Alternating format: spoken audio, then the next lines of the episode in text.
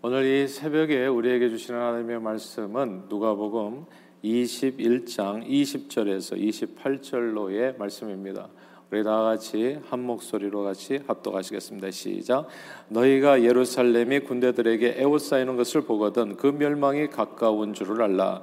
그때 유대에 있는 자들은 산으로 도망갈 것이며 성내에 있는 자들은 나갈 것이며 촌에 있는 자들은 거리로 들어가지 말지어다. 이 날들은 기록된 모든 것을 이루는 징벌의 날이니라. 그날에는 아이벤 자들과 젖먹이는 자들에게 화가 있으리니 이는 땅에 큰 환란과 이 백성에게 진노가 있겠음이로다.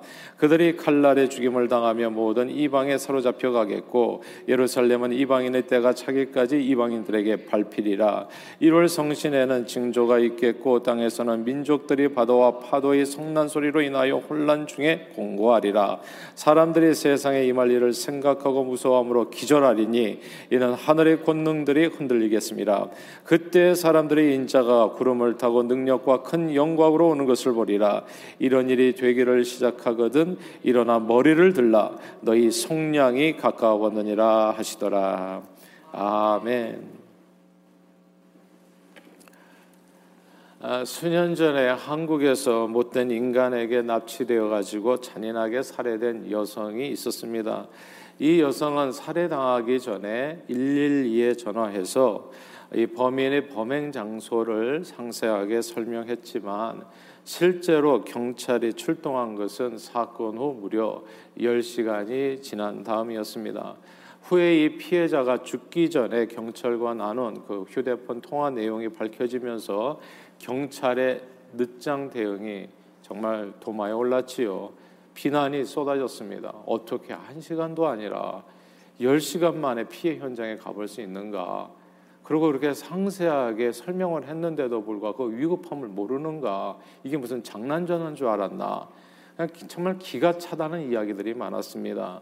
참고로 미국은 911 신고 접수 경찰이 출동하는 시간은 겨우 7분 내외입니다. 7분 안쪽이죠. 보통 911으로 전화했을 때 사람들이 심리가 어떻습니까? 이거는 생명의 총각을 다투는 위급한 상황일 때 911을 누르게 되잖아요.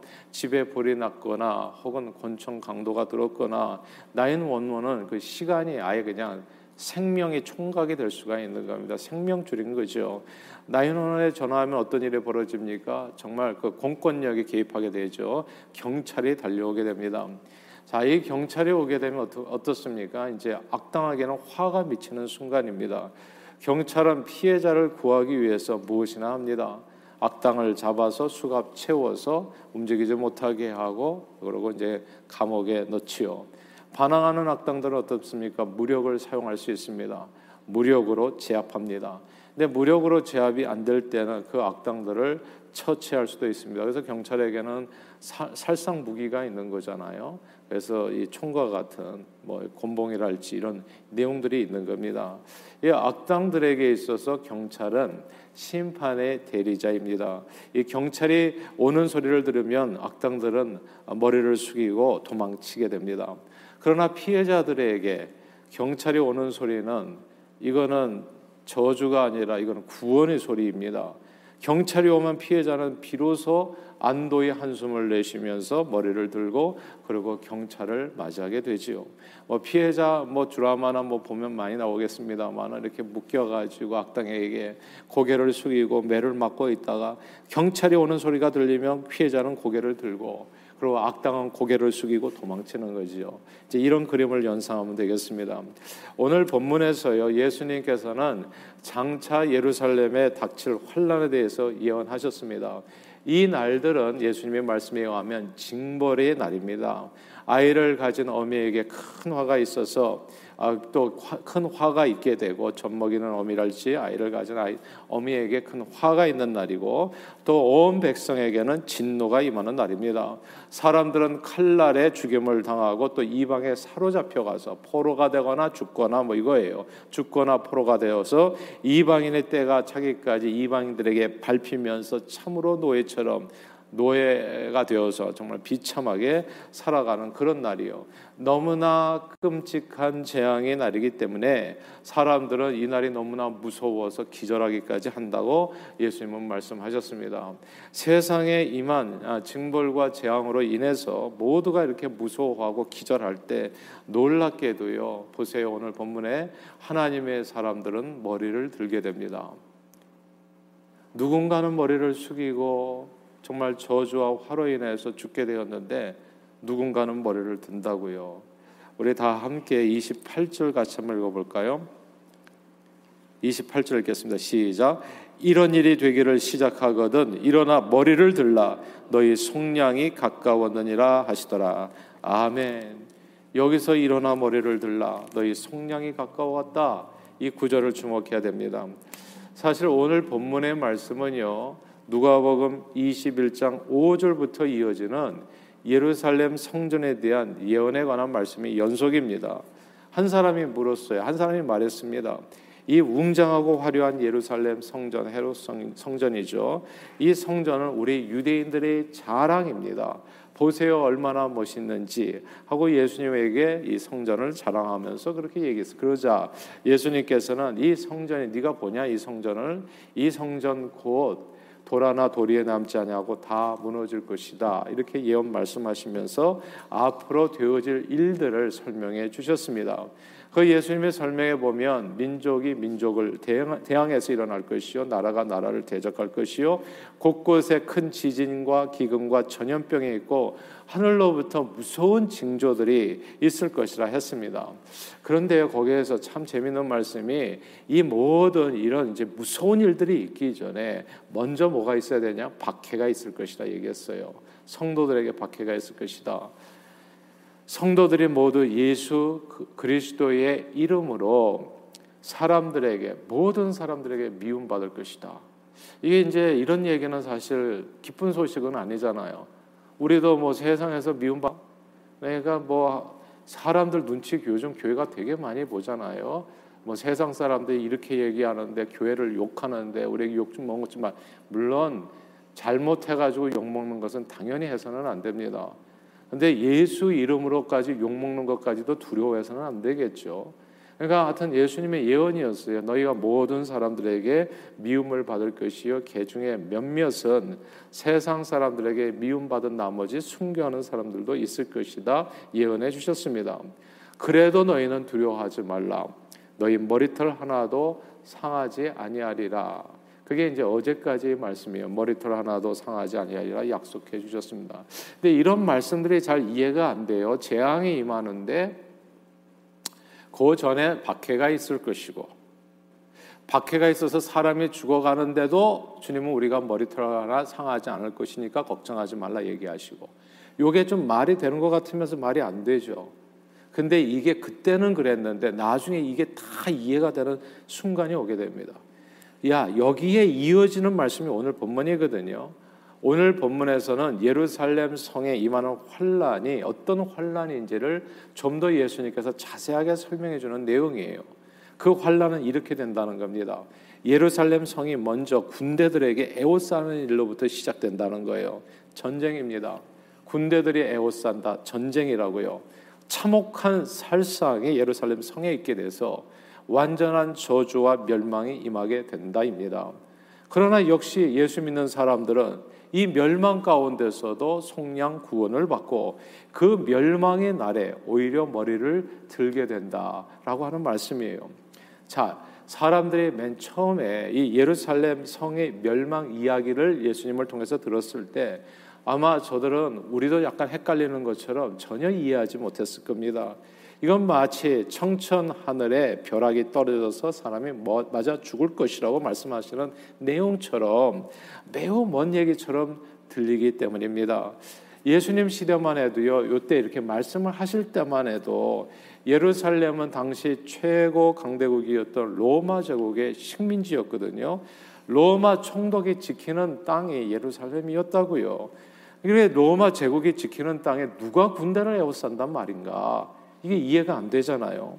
그리고 유대의 지도자들은 이 당시만 해도 모두 로마 총독들과 서로 사이가 돈독했습니다. 그러니까 사이가 좋았다고요. 그래서 사이가 짝짝꿍이 돼가지고 예수님을 십자가에 못 박기까지 했던 그런 사람들 아닙니까? 서로 마음이 맞아가지고 유대 총독, 로마 총독들도 유대의 지도자들 얘기를 잘 들어주었고 역시나 마찬가지로 유대 지도자들도 로마에 그게 대항하지 않고 잘 협조했었던 때였거든요. 서로가 잘 맞았던 때였는데 갑자기 무슨 군대가 예루살렘을 에워싸고 갑자기 그 군대가 다 그냥 유대인들을 죽이는가 이게 이해가 안 되는 얘기입니다. 그리고 사람들이 다 죽어나가는 판국에 어떻게 성도들만 지금 이 예루살렘에 예수 믿는 사람들 이렇게 뭐지 여러분 아시지 않습니까? 또 나사로도 살리고 해가지고 많은 사람들이 예수님을 추종하고 있는데 이 사람들이 예루살렘 성에 멸망하면 다 죽는 거지. 왜 이 사람들은 또 살아가지고 머리를 들게 되는가? 이게 막 수수께끼가 많은 겁니다. 근데요, 이 예수님의 말씀은 오늘 본문의 말씀은 한치도 틀림없이 기원 후 70년 로마의 디도 장군에 의해서 예루살렘 성이 그리고 성전이 돌아나 도리에 남지 아니하고 다 무너졌을 때 온전히 율법의 1.1에 또 천지가 없어지기 전에 다 이루어진다고 이게 싸그리 이루어집니다. 모조리 이루어져요.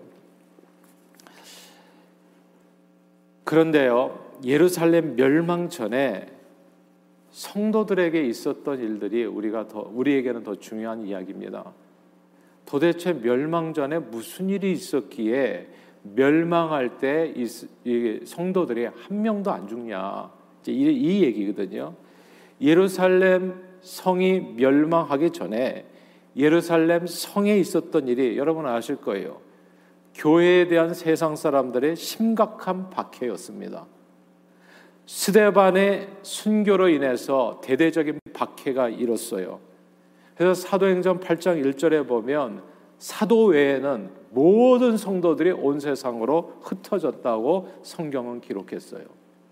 야, 이게 진짜 놀랍지 않습니까, 여러분? 우리는 박해받는 것을 나쁜 일로만 생각해. 아니, 알고 보니까 그 박해가 있었어야 돼, 보니까. 예루살렘 성에서 다 떠나게 하는 방법은 그 방법밖에 없었던 거예요. 그러니까 박해를 통해 가지고 성도들을 하나님이 다 말하자면 쫓아낸 거죠. 강제적으로 살린 거예요. 마치 롯이 소돔 고모라 성이 멸망할 때 하나님께서 강제적으로 그를 밖으로 쫓아낸 것처럼 그래서 그의 목숨을 구한 것처럼 예루살렘의 대대적인 박해. 그러니까 그 박해마저도 때로는 우리가 뜬금없이 생각되고 예수 믿는데 왜 박해를 받아? 왜 도망쳐야 돼? 근데 알고 보니까 그때는 하나님께서 강제적으로 내보내시는 거예요. 그래서 사랑하는 여러분, 혹시라도 여러분의 삶에 좀 어려운 일이 당하시거든 더 뭔가 큰 재앙을 면하게 하기 위한 하나님의 섭리라는 것을 꼭 좀 우리가 받고요 이해하고 하나님 앞에 오히려 감사로 영광을 돌리는 저 여러분들이 다 되시기를 주님 이름으로 축원합니다. 성경은 이렇게 약속하잖아요. 사랑하는 자, 곧 그 뜻대로 부르심을 입은 자들에게는 모든 것이 합력해서 선을 이룬다고요. 정말 박해마저도 하나님께서는 그것을 이용하셔서 예루살렘 성 안에 있었던 그 수많은 사람들 한번 생각해 보세요. 예수를 믿을 때 3천 명씩, 5천 명씩 먹었, 믿었으니까 도대체 예루살렘 교인들이 몇 명이었겠냐고요. 만약에 그 사람들이 디도 장군에 의해서 멸망하는 70년까지 그곳에 머물렀다면 다 죽었을 거예요. 다 죽었을 거라고요. 함께. 아, 그런데 하나님께서 미리 박해를 보내셔서 이 5천 명이 예루살렘 이 교인들을 갖다가 세상으로 다 흩어가지고 다 미리 피신시킨 거 아니겠습니까? 한쪽으로 봤을 때는 정말 눈물을 흘리며 슬퍼할 만한 박해지만 다른 쪽으로 봤을 때는 이것은 구원이었던 거예요. 12명 사도 외에는 저는 이게 되게 이해가 안 됐어요. 어떻게 이렇게 다 도망칠 수 있냐. 예? 12명 사도 외에는. 근데 그 12명마저도 사도행전 12장에 보면 예수님의 제자 중 야고보가 순교를 당합니다. 순교를 당하니까 베드로도 잡아 죽이려고 하니까 베드로도 도망쳤어요. 그러니까 이 모든 예수님의 제자들과 성도들이 다 박해를 통해서 다 예루살렘 성을 나갔어요. 기원전 70년에 누가 남아 있었는지 모르겠어요. 예루살렘 성에. 뭐 친척들이 남아 있었을까요? 근데 아마 그 친척들마저도 이 초대교회 때는 예수님의 말씀을 다 이렇게 기록할 정도로 다 기억하고 순종했잖아요. 그러니까 오늘 순종 이렇게 말씀해 보면 뭐라고 되어 있냐면 예수님께서 성을 떠나라고 얘기하잖아요. 오늘 본문에 기록한 대로 여기 보니까 너희가 이 예루살렘 성을 군대가 에워싸는 것을 보면은 그러면 그날에 너희는 어떻게 하라고요? 떠나가라. 예, 군대가 에워싸는 것을 보면은 21절에 그때 유대에 있는 자들은 산으로 도망가라. 성내에 있는 자들은 나갈 것이고 촌에 있는 자들은 그리로 들어가지 말지어다.